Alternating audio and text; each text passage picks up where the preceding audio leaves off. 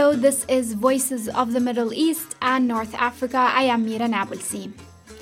This week, we spend the hour speaking with Lubna Qutami, a postdoctoral fellow in ethnic studies at the University of California, Berkeley, and the former executive director of the Arab Cultural and Community Center in San Francisco. We speak with her about the significance of the U.S. Census Survey for Middle Eastern and North African communities in the U.S. Stay with us.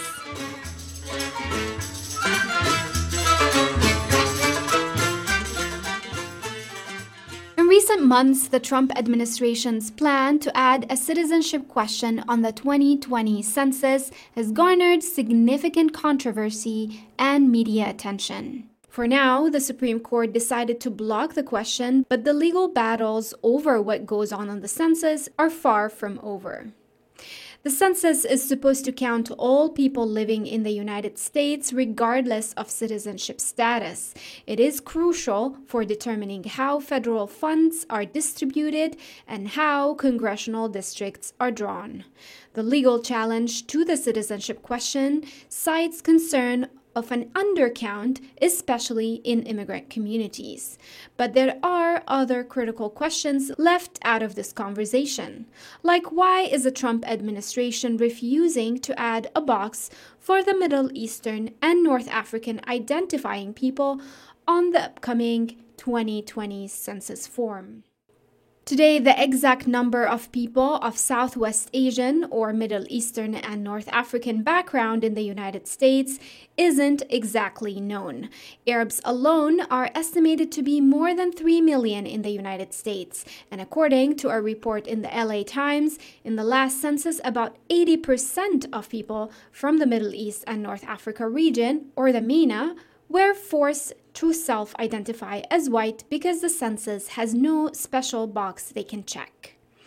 The other option for these communities has been to choose other, which many have resisted to do. For years, the Arab and Middle Eastern community organizations have advocated for a special category on the census, and they were close to getting one until the Trump administration came into power.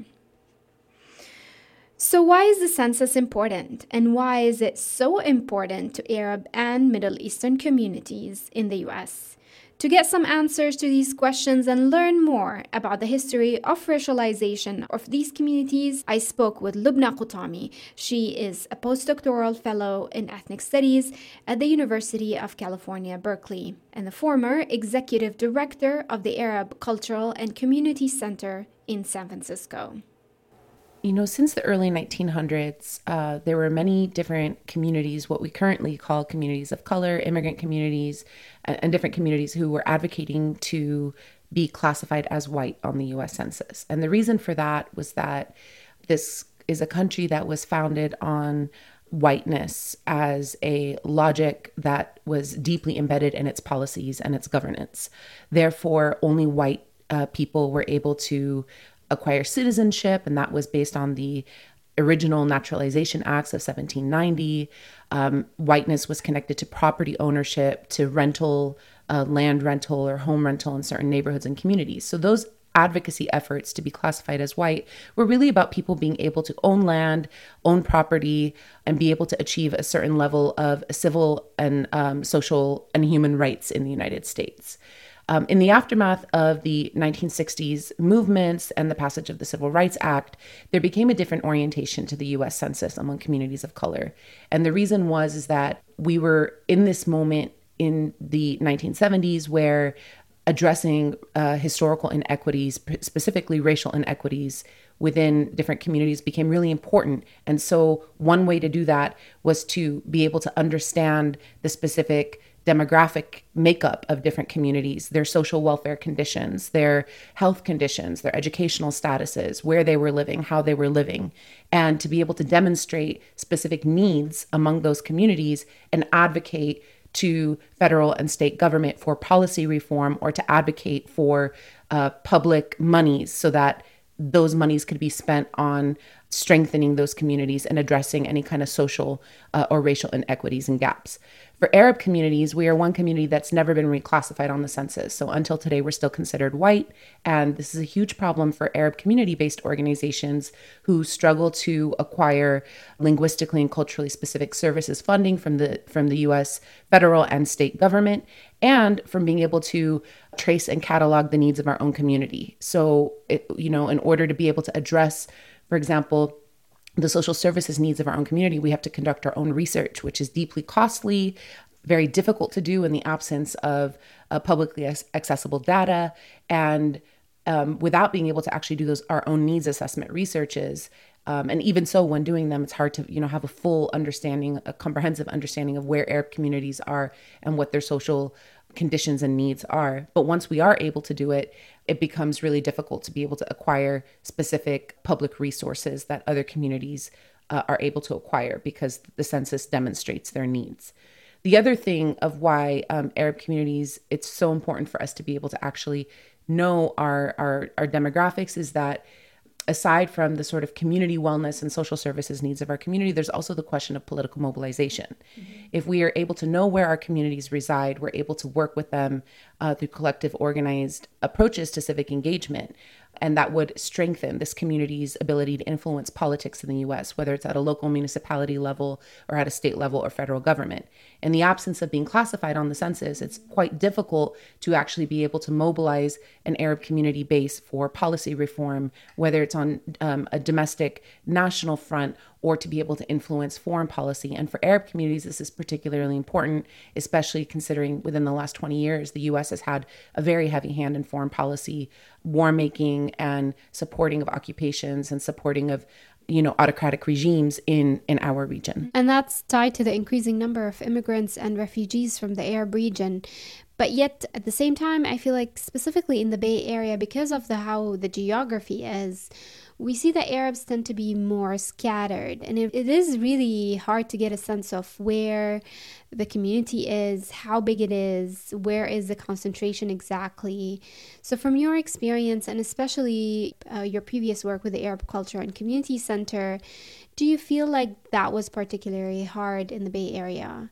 So, you know, through my work with the Arab Cultural and Community Center, we were um, the largest Arab community based organization in San Francisco uh, for a really long period of time, doing multi multiple different types of services. So youth pro- programming, cultural programming, domestic violence and sexual assault intervention and prevention work, as well as social services and vocational training uh, and ESL classes for newcomers to the U.S. That work in and of itself allowed us to have kind of an organic understanding of where the Arab community was and what their needs and and issues were, but that was always based on our connections to clients, donors, um, and members of the Arab Cultural and Community Center. So there were certainly many pockets of Arab communities that we were not in direct communication with and didn't know very much about where they were, um, how they were living, what kind of needs they had. And they probably didn't know about us as an organization as well originally through our work at the ACC, we were always under the impression that we, you know, we have these divisions between the older Arab immigrant communities, most of whom come from the Levant region, Syria, Lebanon, Palestine, Jordan, and that many of them started out inside of the city of San Francisco, but through time and through social uh, upward mobility had moved out to the suburbs, uh, the San Mateo County Peninsula, um, and many of which had moved out to the East Bay because of rising costs in San Francisco. And so that there was a decline of an Arab population within San Francisco, and that the main Arab demographic that was in San Francisco were newcomer, newcomer immigrants, mostly are coming from Yemen, families as well as North Africa, and some from Egypt. But in 2013, we embarked on a project, a collaborative project with the California College of Arts, uh, with the architecture department, and a program called Engage.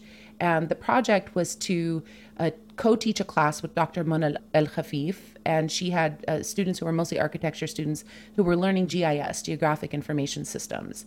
But she wanted to teach them about using their skills for social justice and for social welfare for marginalized communities. Um, so the concept of the class turned into a, a class that was about using GIS software to map Arab communities, uh, Middle Eastern communities, but specifically Arab communities in the Bay Area, know demographically where they where they are and their needs based on the American Community Survey. So it's not the every 10 year census uh, survey, it's the every two year census. Can you explain what the American Community Survey is? Sure. So the American Community Survey um, takes place every two years, and it's um, randomly selected participants that are asked to to fill out the survey. And it's a it's a very it's a long form. It's much longer than um, the regular census that comes out every ten years. And the idea is that it's a it's a sample of certain neighborhoods and communities in order to get an idea of what kind of issues are affecting the the public in the United States. Mm-hmm so based on that survey there's longer questions that ask questions like language spoken at home um, or country or city of birth. And so from those kinds of data even though arabs are not classified as our own uh, racial category on the census from from questions like that we were able able to infer who might be an arab population depending on who spoke for example the arabic language in their household. Based on that we did our mapping and found that there was all of these different kind of Arab pockets of Arab communities and neighborhoods that we had never assumed that they were living, and that their many different kind of social needs were evidenced through through this um, survey as well, including you know access to education access to eligibility for food stamps but not having have not having access to food stamps. Um, and so that's when we realize that this kind of simplistic idea that we have about the old arab immigrant generation that lives in the in the suburbs and a new arab immigrant generation that lives inside of san francisco is actually much more diverse much more complex and much more geographically widespread than we had originally thought it was and I, I don't know if you want to say anything about how the community has grown and changed, maybe, so since then. So, because it, it has changed a lot, and we know there's a larger immigrant and especially refugee population now, but it is hard again, uh, like I said earlier, it is hard to get to know where people live, map that out. So, it makes it seem like the census would be really important at this very moment. Yes, that's that's certainly true. Um, what we can say there certainly is new waves of Arab immigrants to the Bay Area. Many young people, many people coming by themselves, many people coming as students, many people coming on a tourist visa and possibly overextending that visa and you know their status turning undocumented. One of the things that we as Arab organizers know uh, from our from our organic experience, not you know not with the help from the sort of statistics that we really could rely on from census data, is that a lot what we do know about our Arab community is the the waves of Arab migration to the United States, specifically San Francisco, caused by policy changes both in US immigration policy and caused by shifting events that have happened in our region. So if we go back a bit, if we think about 1965, right? 1965 is the US Immigration Reform Act, which basically swings open the US doors to immigrants. Um, the, the process becomes much easier for family reunification. Um, and we start seeing these huge waves of Arab immigrants coming to the United States and settling in San Francisco. But that also, that time period also corresponds with the 1967 war, in which Palestinians from the West Bank, from Jerusalem, were made refugees a second time in many cases and were finally granted political asylum or refugee status in the United States. It also coincides with the early 1970s, where you have a reordering of geopolitical power in the Arab region and you have economic conditions deteriorating. So we do we, what we have been able through our own organic experience is to trace Arab immigrant immigration waves to the U.S. that usually the the families that come together or entire communities that come together. What has been harder for us are the individuals, single people who come here whether it's through political asylum or through other avenues. That's been harder for us to to trace both without a geopolitical analysis of what's happening there as well as not having the census data um, here and where they're settling where they're located what their challenges and struggles are that's been really difficult for us to kind of assess okay so let's move to talk about the 2010 census and the organizing efforts that you were involved in around including a box on the census form to count people of Arab uh, and Middle Eastern background or the MENA region, the Middle East North Africa region. How did that come about and what was kind of the language that you guys used and were pushing people to use when filling that census form? Tell us more about that. So, uh, in 2009, um, the Arab Cultural and Community Center, it, it's an organization that is part of a broader network called the National Network of Arab American Communities. Um, it's mostly facilitated out of Access in Michigan. And the National Network of Arab American Communities is comprised of about 26 different Arab community based organizations across the US. From 2007, the National Network was having many conversations about how Arab communities can become more deeply civically engaged. And specifically at that time, we were really thinking about comprehensive immigration reform, which was on the table, and us as an Arab community need, needing to have a, a voice in that. So, come 2009, NAC, the national network, really started having intense conversations about the way that we can engage to encourage our community to participate in the census, to check the other box, and to write in Arab because we were not given a box for selection. At the same time, on a local level, groups like the Arab Resource and Organizing Center and groups like AYADI, which was a social service organization at that time, they were also encouraged by the local census bureau officials and by different uh, communities of color and immigrant rights groups to participate in the census. So the three organizations together, the ACC and the Arab Resource and Organizing Center and AYADI, came together for a local organizing campaign, which was also connected to the national campaigns that were happening across the country. For us, we had borrowed one slogan from a group, the Arab American Civic Council in Los Angeles, and that slogan was check it right, you ain't white. And the concept was to really help Arab communities understand that legally we are classified as white in the United States. Now, on a social level, uh, it, it's very rare that Arab communities would say I'm white or think of themselves as classified as white. But um, right now, but in the past that was different. Yes, absolutely. Um, and we'll, we can talk a little bit more about that kind of racialized experience and how it's changed over time. But for us, we really wanted to highlight a, a specific form of political education, cultural education for a community about why we were classified as white on the US Census and how it hurts us, how it hurts community based organizations, how it hurts like communities here, and how it limits us from having a voice and an influence in terms of the US foreign policy in our region. So that was one of the slogans. The second slogan was that there's nothing other about us. Check other, right Arab. And that was one slogan that was developed here to kind of counter the way that in the post 9 11 um, context, Arab communities um, have consistently been othered, right? Like as racialized as a domestic enemy, a foreign threat. Uh, within all of these new racialized sort of stereotypes and discourses of the war on terror, we really wanted to combat this otherness from the war on terror and also develop more education within our community about where this otherness othering of immigrant communities comes from that's not just us as arabs alone and that it is actually not just post 9-11 but it's deeply deeply influenced by orientalism. And so during that time when we were running the census campaign it wasn't just about canvassing at local arab community stores and homes and churches and mosques and community centers leafleting passing out brochures and talking with people. We also did a number of cultural educational events. Um, so, film screenings, community discussions, art workshops where we could talk about race and the census and Arab communities.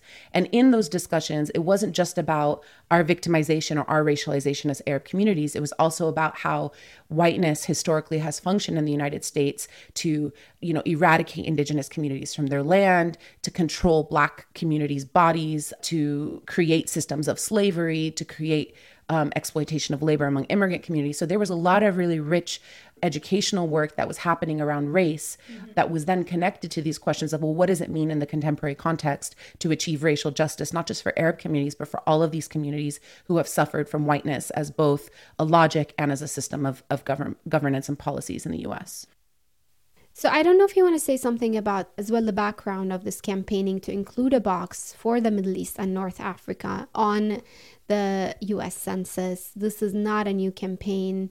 It's been uh, in the works for years and decades.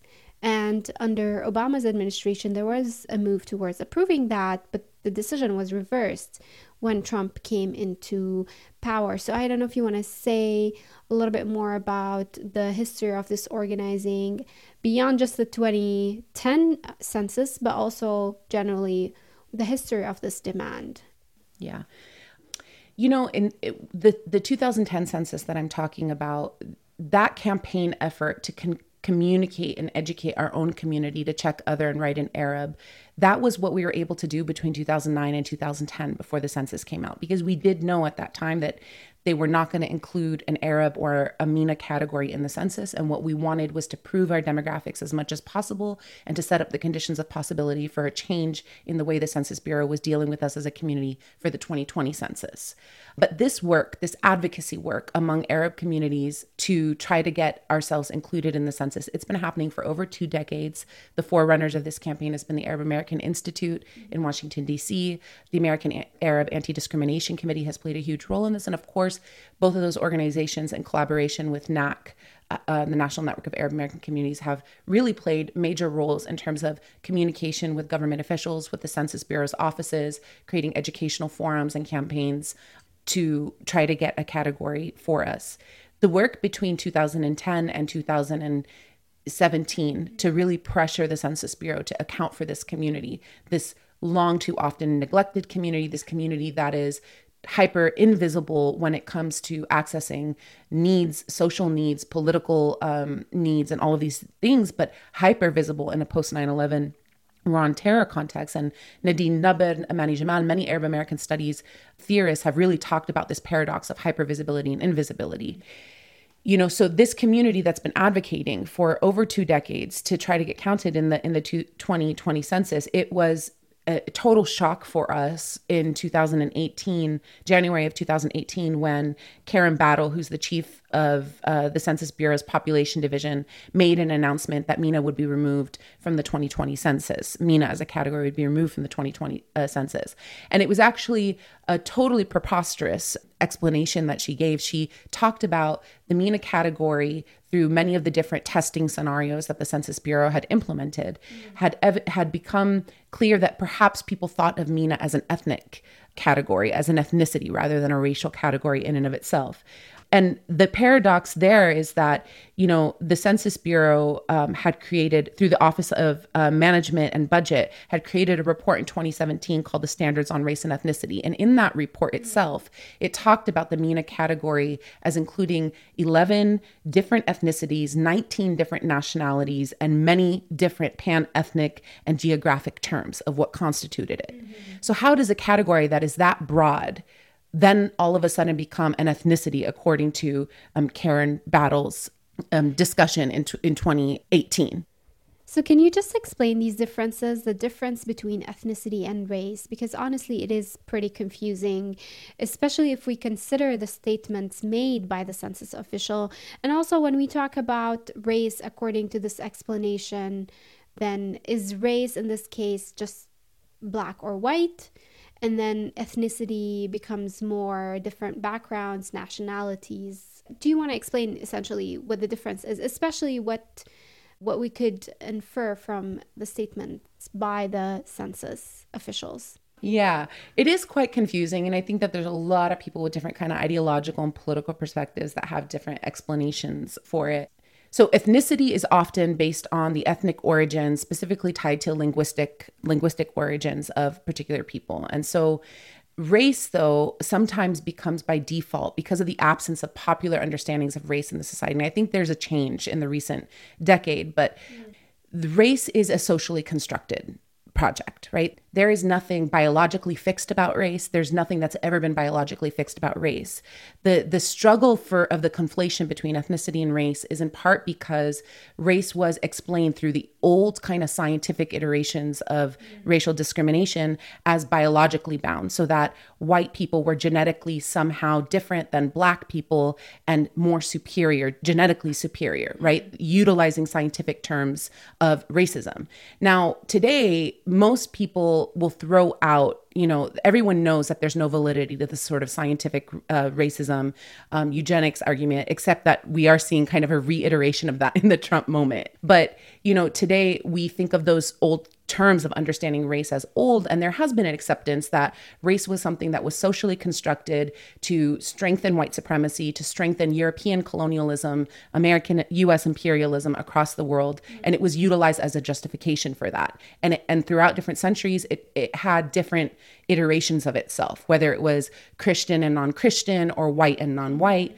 Today we know that there's nothing biologically fixed about race, but we utilize the frameworks and the categories of race to in order to advance social justice, social wellness, and political rights from communities who have for centuries been um, denied their basic fundamental rights um, in a system of white supremacy. And that's kind of ironic. Yeah. So, I mean, I think part of the reason, you know, people utilize race and, and why the sense it is important for there to be, uh, you know, racial statistics brought up in the census is precisely because this narrative that we've been telling ourselves in the United States after 1964, after the Civil Rights Act, is that we're in a post racial society where there is no difference between any racial groups, right? But fundamentally, there are differences. There is embedded remnants of colonial and racial legacies that still take effect in policies today, whether it's policies that affect education access, health access, neighborhood redistricting uh, policies, uh, political rights, human rights. And we know that white communities still until today you know have really really vast uh, differences in statistics from communities of color immigrant communities black community and indigenous communities and so for that reason we do need to rely on racial categories in order to highlight those statistical differences and to highlight uh, differences in equities and to be able to reconcile uh, and change those conditions. And so it's interesting then that Arabs, Middle Easterners, or even Muslims are racialized in America. And maybe we can talk a little bit about what we mean here by racialization, especially in this very specific context of these communities. And it is clear that these communities have been, especially post 9 11, have been facing a certain type of discrimination and maybe racism, if we may call it so. But at the same time, they're not entitled to their own category or their own box on the census. Can we say that there is a contradiction going on here? Yeah, it's uh, quite um, alarming. Uh, and it's quite it's quite alarming that there's not actually more attention paid to that paradox between visibility, hypervisibility, and invisibility. Um, when we think about racialization of MENA communities, Middle Eastern, North African communities, it's not just a post 9 11 phenomena. It dates back um, historically, and it's deeply, deeply embedded in the different ways that immigrant communities experienced kind of different forms of alienation and discrimination here in the United States, dating back to Alien Sedition Acts, to the Chinese Exclusion Act, and different ways that immigrant communities were never kind of seen as part of the fabric of the US um, national imaginary because it was something that was largely dominated by uh, white middle class, what it meant to be a white middle class American.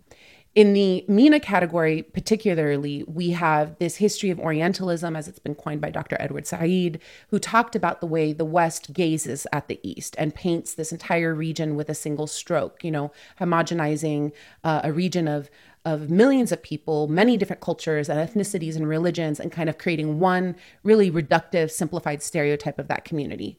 And largely, that stereotype for a very, very long time had been the stereotype of the backward, barbaric, savage, Muslim, uh, Middle Eastern, Arab other which was incapable of integrating and assimilating into American cultural and political life, and which actually posed a direct social, cultural, and political threat to the United States um, national identity. Mm-hmm. And so throughout the decades, we know that that kind of depiction of MENA communities was really deeply instrumental in the United States waging different kinds of wars in the region, allying itself with the state of Israel, allowing itself to justify why it was invading certain areas. And it actually played a really huge role in the US invasion of Iraq um, in the early 2000s, because that war was justified in the name of quote unquote bringing democracy and civility and human rights and women's rights to a people who were too backward and barbaric to know how to achieve it for themselves, right? So those old Orientalist logics have played a huge role in um, the history of racializing and creating a, a, political project of how we understand this quote unquote population as a racial group in the United States. And in the aftermath of September 11th, um, we saw those things really escalate in terms of domestic policies here in the United States as well. So, in the name of the war on terror, in the name of um, this ominous, ambiguous, terrorist threat to the United States, what ended up happening was the United States federal government reorganized many of its institutions, allocated millions and millions of dollars to so called counterterrorism work in the United States and started distributing monies, public monies, on all levels from many different departments and programs on the federal level, then the state level. And it's not just about policing and about uh, government policies, but it's also monies that go to school districts and health institutions to quote unquote secure our communities from the threat of terrorism or to so called identify radical extremism or terrorism. Mm-hmm. And so that's part of the contemporary racialization of MENA communities, that in the contemporary moment, you have all of these public monies that are spent to galvanize the American public as participants in the surveillance of Arab and Muslim communities, of MENA communities. Uh, of you know, there's a project called Suspicious Activity Reporting, which we've probably seen many signs of this, like on the BART station and different places, where see if something, see something, say something. If you just look at someone and think they're suspicious, mm-hmm. you can report them. And so, what kind of uh, violations to First Amendment rights, to free speech rights, to freedom of religion, uh, and to all of these different constitutional rights that people are supposed to have in the United States, and human rights if they're not US citizens. I don't want to reserve those rights only for American citizens, right? Human rights, uh, moral rights. Um, what kind of violations are happening in the name of this war on terror, right? And who are the victims of that project? So many people will say MENA communities are the victims of that racialized project, which they are. Not all MENA communities, not all MENA communities in the same way, but they certainly have fallen victim to those kinds of racial discrimination and stereotypes. And part of that is also Muslims, which includes a really wide array of people with little in common other than belonging to this faith. And I think this is perhaps one of the clearest examples of how racialization works in America. Muslims in America became this identity that's synonymous with a national background, putting so many people from different backgrounds in this category, and then based on that, imposing certain types of laws, perceptions, or uh, ways of treating people in these communities. No, absolutely.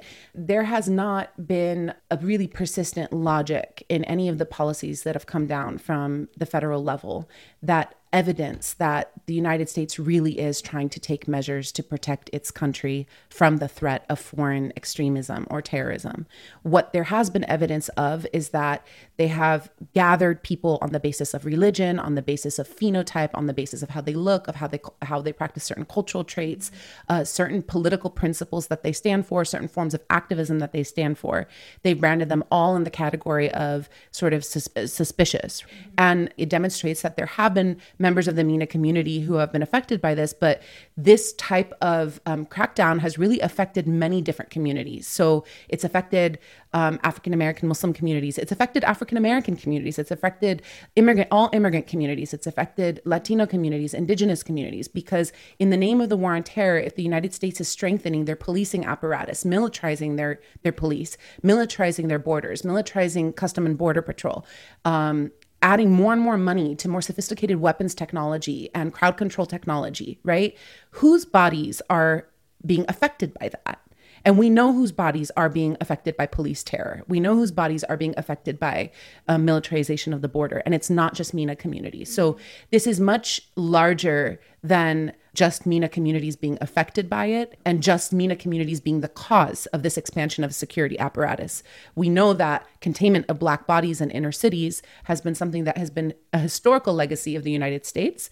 Containment of Black insurgency, a Black uprising, um, a Black uprising for civil and human rights has been something that has been long part of the US State Department's um, mission to contain those kind of social movements for, for freedom. Mm-hmm. And this is just yet another iteration that in, in the post 9-11 context, there's this excuse of, an, of a foreign threat in order to you know arm the police with military technologies which they're using against black bodies in places like Ferguson and in places like Baltimore and in places where we have been seeing this wave of black insurgency in the in the last 10 years.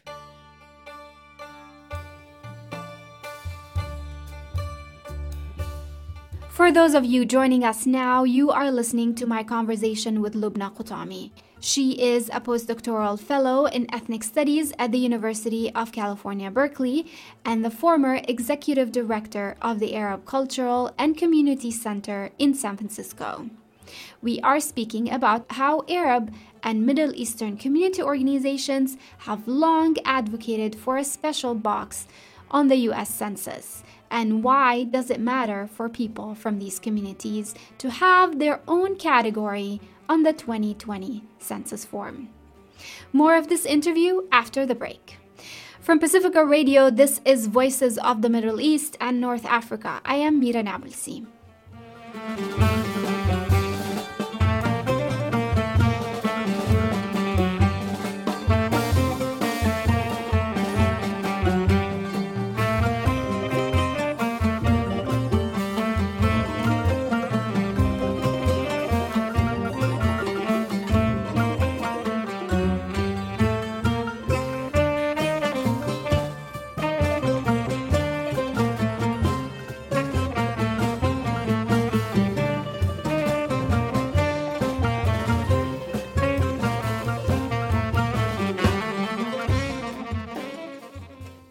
Go back to the census, given everything you're saying, is it then a contradiction or not that the government refuses to include a box for communities from the Middle East and North African region, or what we've been calling the MENA box? Uh, it's a huge contradiction, and it's not totally, um, you know, I, I can't I can't guess what the Trump administration uh, or the Census Bureau under the Trump administration is thinking right now. One thing um, I would say is that it would be deeply uh, complicated for them to have MENA communities racially classified on their own terms in the census because that would allow them to have a stronger political mobilization in this country, to make their voices heard on federal, state, and local levels in ways that they're not heard right now, in order to understand the needs and demographics of their community and through community based organizations respond to those needs to empower the community. And I think that those are all things that the government under a Trump administration does not want to see. They do not want to see healthy, thriving MENA communities in a context where they rely on the vilification of MENA communities in order to expand um, imperialist wars overseas and in order to expand securitization and uh, militarization of police and borders here in the US. Mm-hmm. And I don't know if we mentioned uh, this, but during the Obama administration, the MENA box was approved. And it wasn't until the Trump administration came into power that it was again revoked or the decision did not go forward. So it was never f- formally approved under Obama, but that was the trajectory that the Census Bureau was going in, okay. right? So the Obama administration was uh, more accommodating to allowing for the the MENA category, but because it was so far out from the 2020 census, it didn't. I don't think that there was a formal approval of it. Yeah. And do you want to say something about how this decision to not include the MENA box may be considered a breach of the First Amendment? So it's important to think about the relationship between all of the First Amendment violations happening with MENA communities and the census. On the one hand, this last couple years, we've seen a new iteration of the Muslim ban finally adopted, what's commonly dubbed as the Muslim ban. This is not a brand new thing for the United States. If we remember back to right after 9 11, there was a program called NSEERS, which basically asked for um, Muslim young men from 25 different Muslim majority country, countries to come and register themselves at, at then INS offices, right? So these kinds of specific targeting of Muslim communities or of MENA communities in the name of national security has been happening for the last 20 years and is deeply characteristic of the United States function over the last, you know, since its inception as a country, right? One thing that has been deeply ironic is that whenever we see these kinds of policies passed. One of the major communities that comes out and stands with MENA communities in protest are older Japanese communities, saying, This is reminding us of internment. This is reminding us of the time that we were called enemy aliens. This is the time that there was a racial discrimination and racial kind of um, homogenization of our entire communities, and we won't stand for it. It's a violation of First Amendment rights. It's a violation of freedom of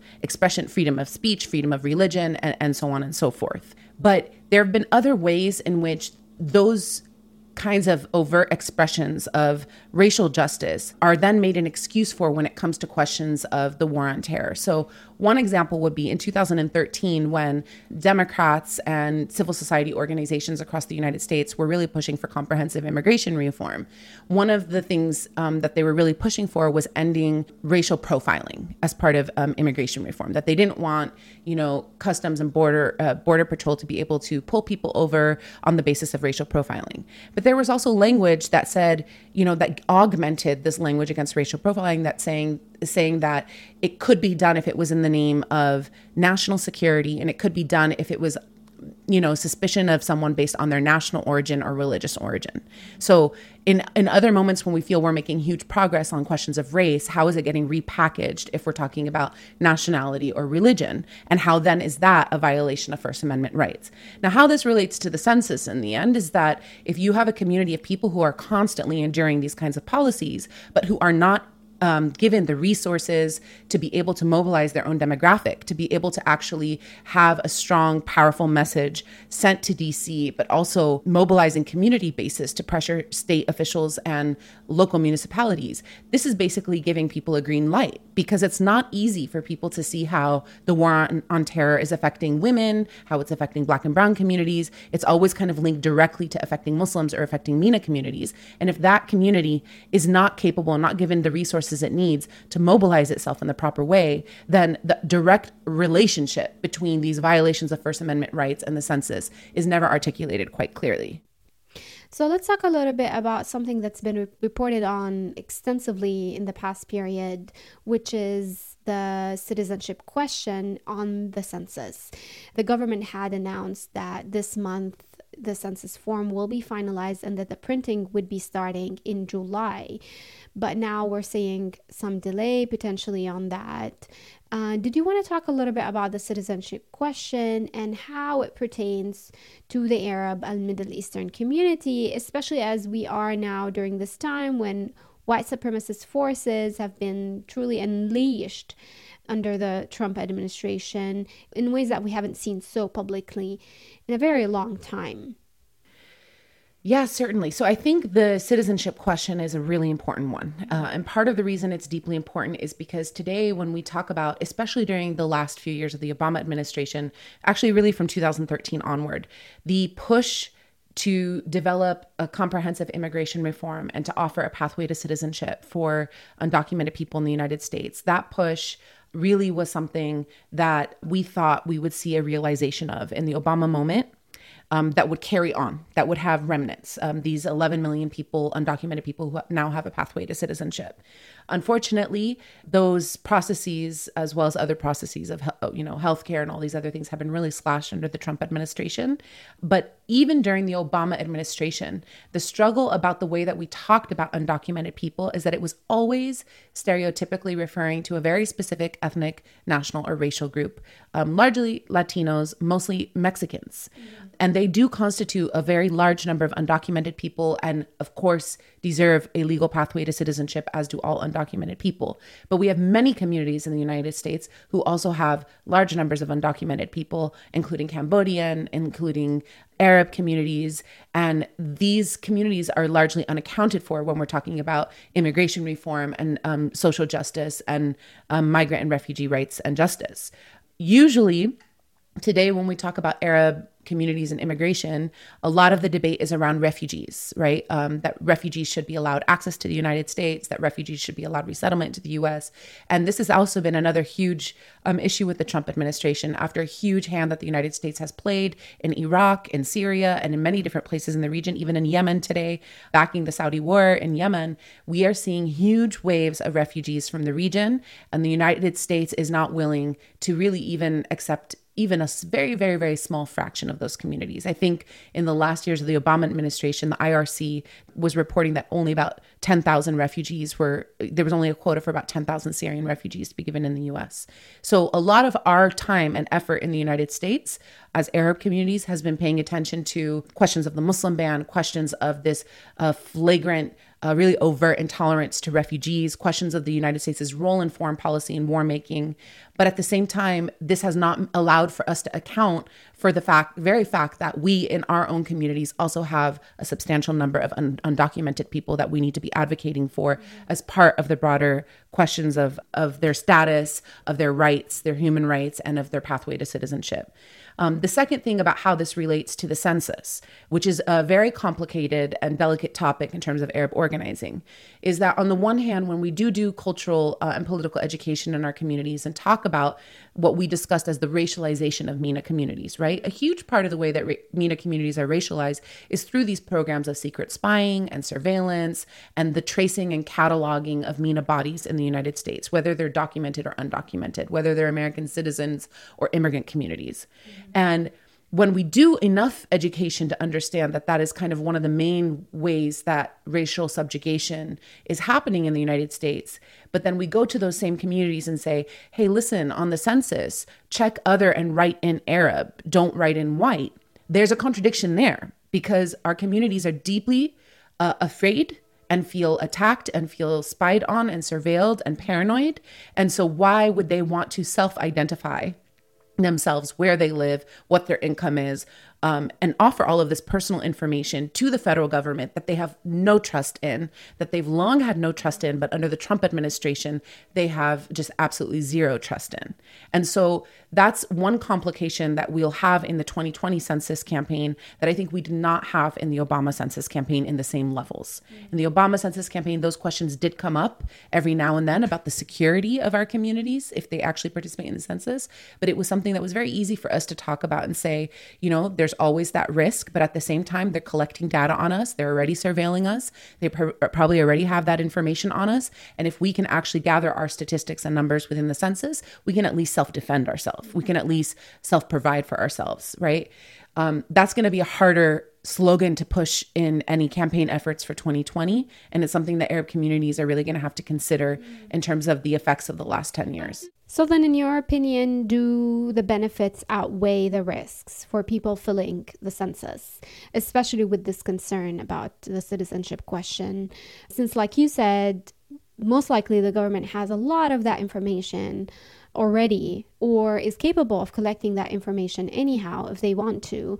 So, what is it really that's so risky or endangering about filling the census?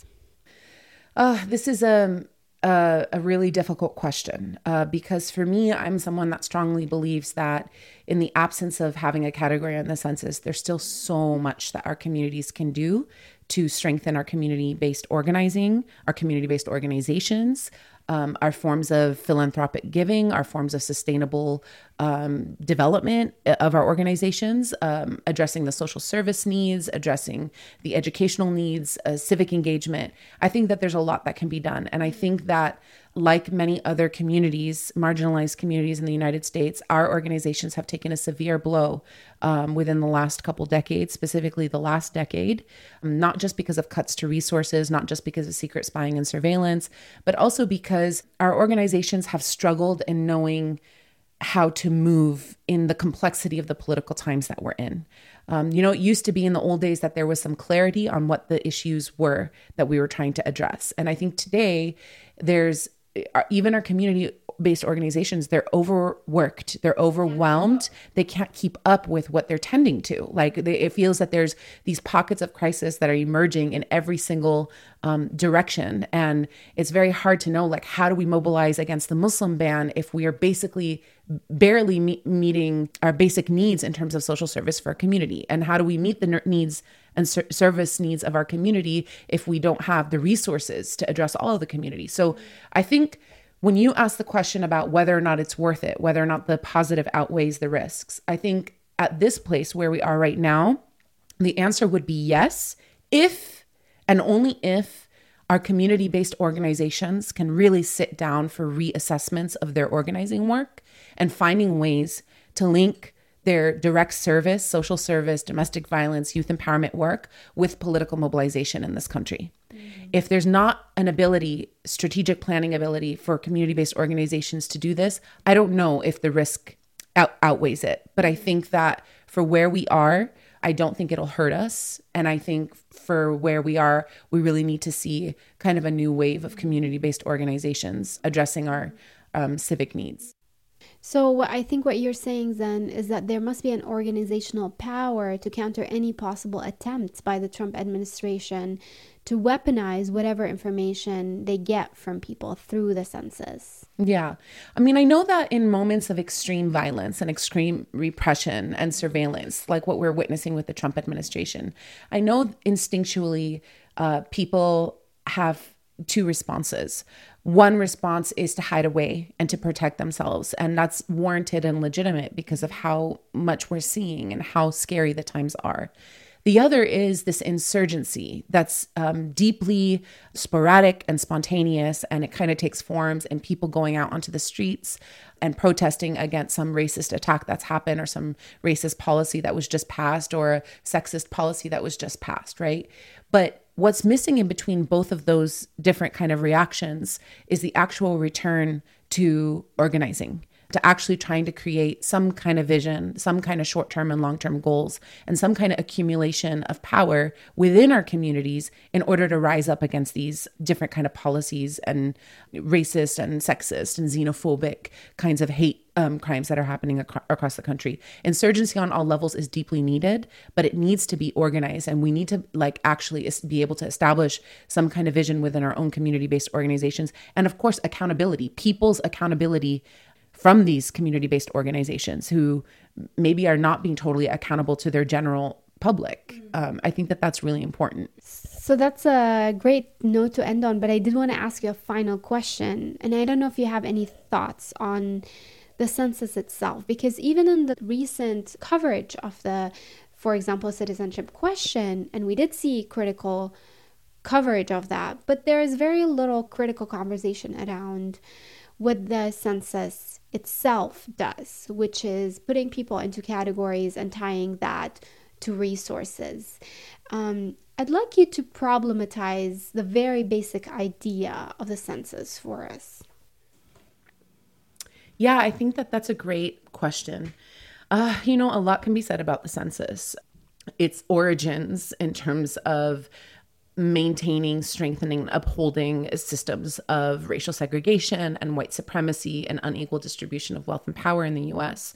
Its function today, in terms of what many people say, the census just kind of maintains the status quo of like post 1960s neoliberal multiculturalism that never really was, you know, that came with a shift in racial representation in culture and sports and music and arts and politics, but it didn't totally come with a redistribution of wealth and power amongst racial communities. And that the census and what it does in many ways upholds that system, right? By making sure that political movements are co opted through resources that are given from the government to NGOs with specific constrained rubrics of what kind of political activity they can do, what kind of social service work that they can do.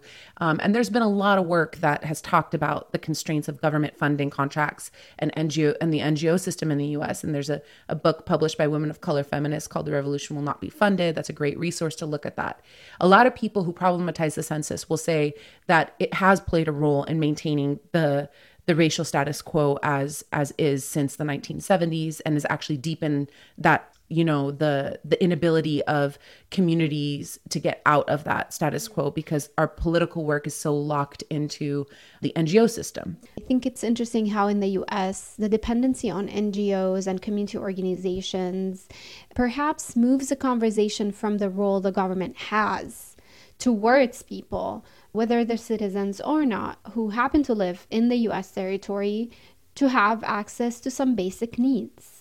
Exactly. Yeah. If we talk a little bit with policymakers and social justice activists in other parts of the world.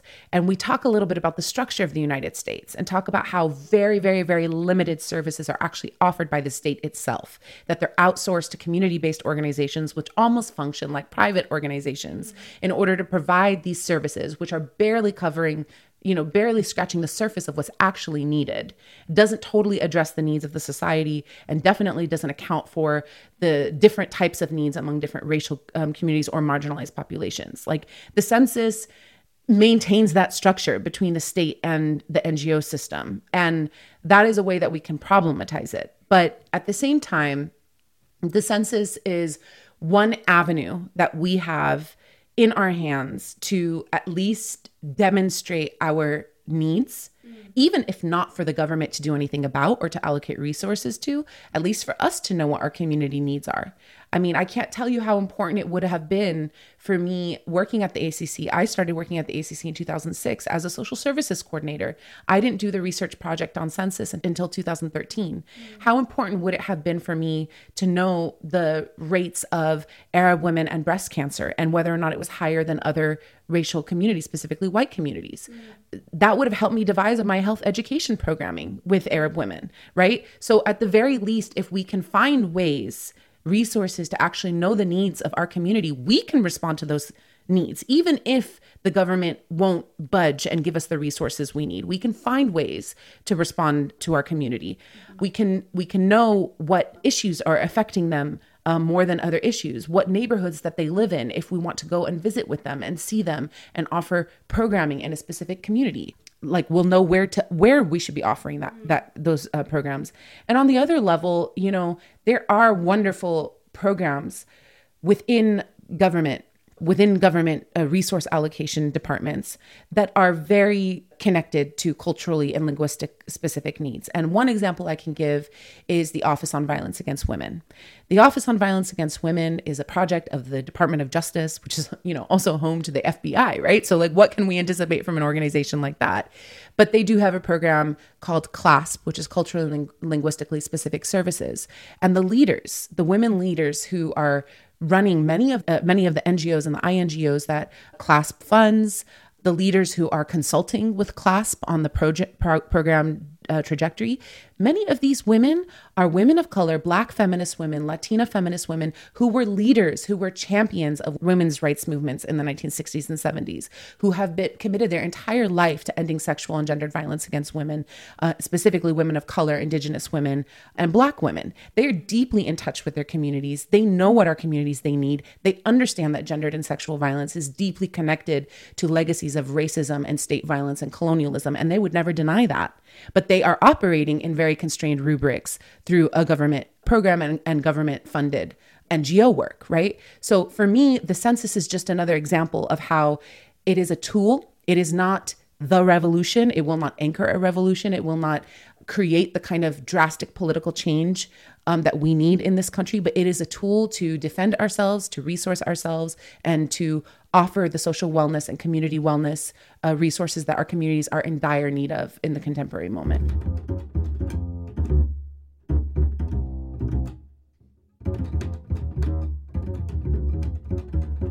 Lubna Qutami is a postdoctoral fellow in ethnic studies at the University of California, Berkeley, and the former executive director of the Arab Cultural and Community Center in San Francisco. From Pacifica Radio, this is Voices of the Middle East and North Africa. I am Mira Nabulsi.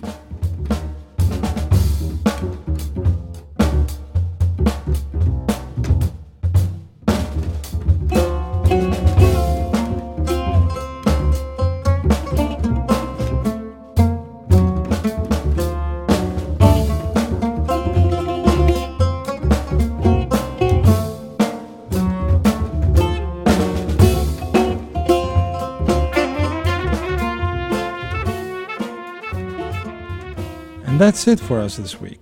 Voices of the Middle East and North Africa is produced at KPFA Studios in Berkeley. Mira Nabulsi is our senior producer. Our media partner is a Status Hour podcast and Jadaliyya ezine.